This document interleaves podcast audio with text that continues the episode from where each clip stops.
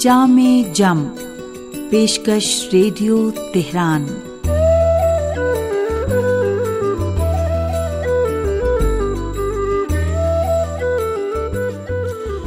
عزیز سامعین، محمد و علیہ محمد پر درود و سلام کے ساتھ آپ کا پسندیدہ پروگرام جامع جم لے کر حاضر ہیں۔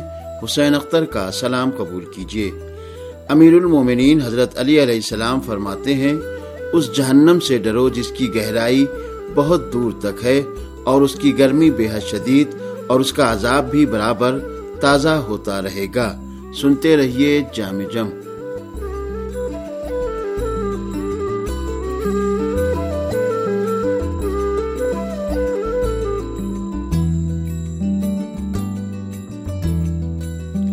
قرآن کریم کی بعض آیتوں میں موت کے بعد عذاب اور نعمتوں کی طرف اشارہ کرتے ہوئے انہیں دن اور رات کے دوران قرار دیا گیا ہے۔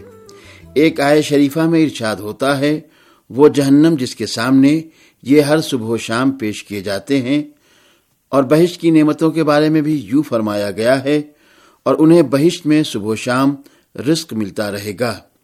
قیامت کے دن اہل جنت اور اہل جہنم آسانی سے پہچان لیے جائیں گے کیونکہ یہ دونوں اپنے اپنے اعمال کے اثرات سے ممتاز ہوں گے۔ پیغمبر اسلام صلی اللہ علیہ وآلہ وسلم نے فرمایا کہ میری امت کے لوگ قیامت کے دن اپنے وضو کے آثار سے اس طرح نمایاں ہوں گے کہ ان کی پیشانیاں اور ان کے ہاتھ پاؤں چمکتے ہوں گے۔ جیسا کہ قرآن کریم میں ارشاد الہی ہوتا ہے کہ ان کے چہرے وضو کے آثار سے چمکتے ہوں گے اور آراف میں رہنے والے ان علامتوں کے واسطے سے اہل جنت کے صدیقین شہدا صالحین اور ابرار کو پہچان لیں گے اور اہل دوزخ کے لیڈروں اور اشرار و مفسدین کو بھی پہچان لیں گے۔ جنت میں ایک مقام جنت الماوا ہے، جہاں سب سے پہلے مومنین کو بھیجا جائے گا اور پھر وہاں سے اہل ایمان کو ان کے اعمال کے حساب سے جنت کے مختلف درجات میں بھیجا جائے گا، جہاں ان کا مستقل قیام ہوگا۔ جنت کے دروازے ان کے لیے پہلے ہی سے کھلے ہوئے ہوں گے۔ جس طرح معزز مہمانوں کی آمد کے موقع پر دروازے کھول کر پہلے ہی سے ان کا انتظار کیا جاتا ہے۔ اسی طرح ان کے خیر مقدم کے لیے جنت کے نگہبان و پاسبان ان کا انتظار کر رہے ہوں گے۔ وہ ان کا سلام و تحیت کے ساتھ استقبال کریں گے۔ ان کے آگے پیچھے داہنے بائیں ہر طرف خدا کے فرشتے ہوں گے جو اپنی رہنمائی اور حفاظت میں ان کو جنت کی طرف لے جائیں گے۔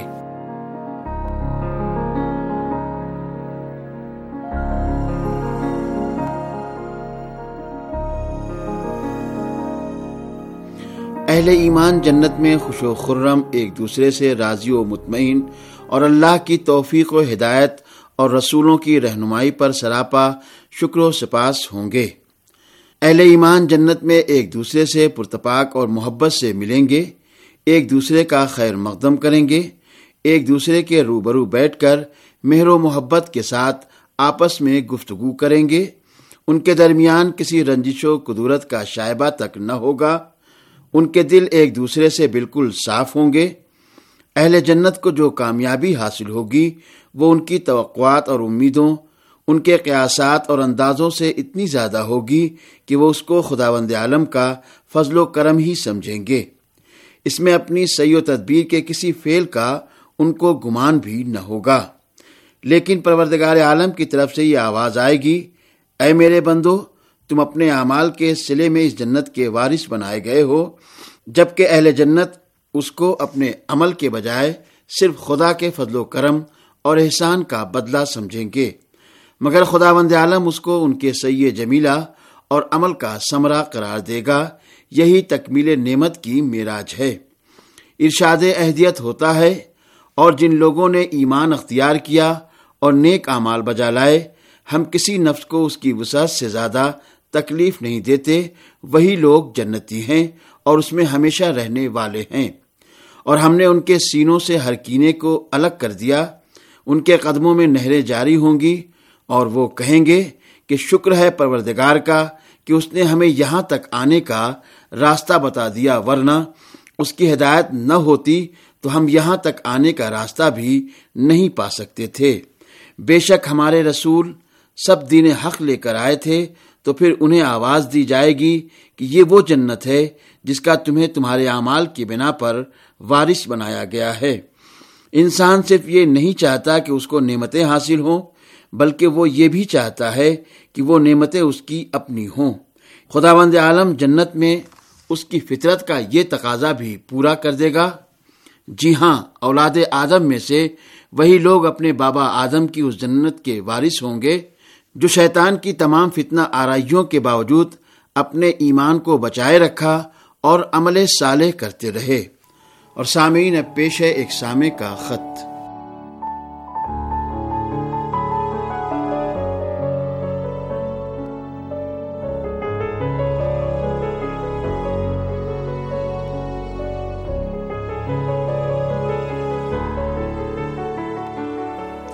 محترم ناصر عزیز صاحب فیصلہ آباد پاکستان سے لکھتے ہیں کہ میں اس وقت شارٹ وے پر ریڈیو تہران کی نشریات سن رہا ہوں۔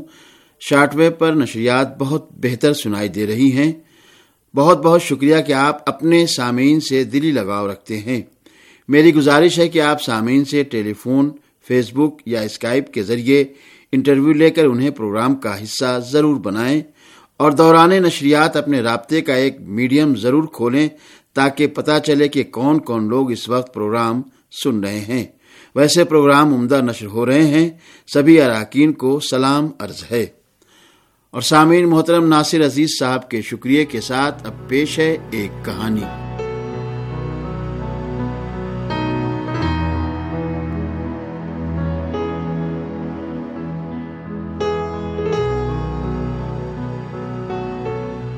کہتے ہیں کہ قیس بن سعد بن عبادہ عرب کا مشہور مہمان نواز تھا۔ کسی نے اس سے پوچھا کہ تم نے اپنے سے بڑے کسی مہمان نواز کو دیکھا ہے؟ اس نے کہا جی ہاں۔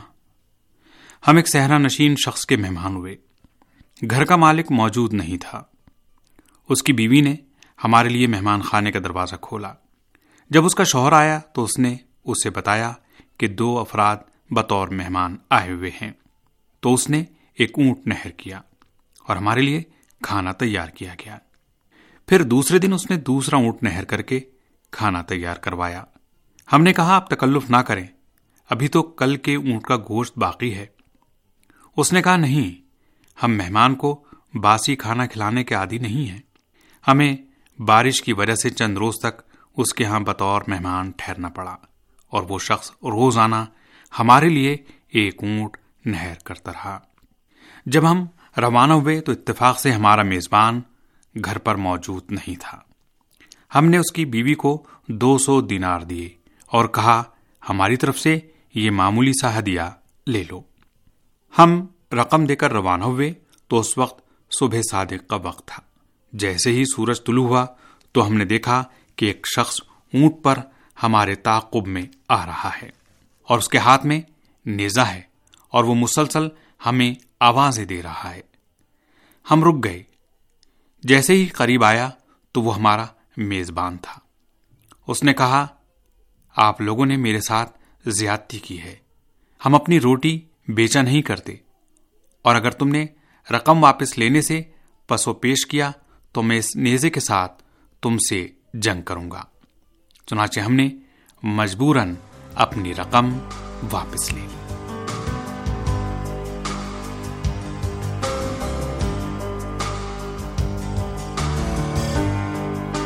سامعین، اسی کے ساتھ پروگرام جامع جم اپنے اختتام کو پہنچا۔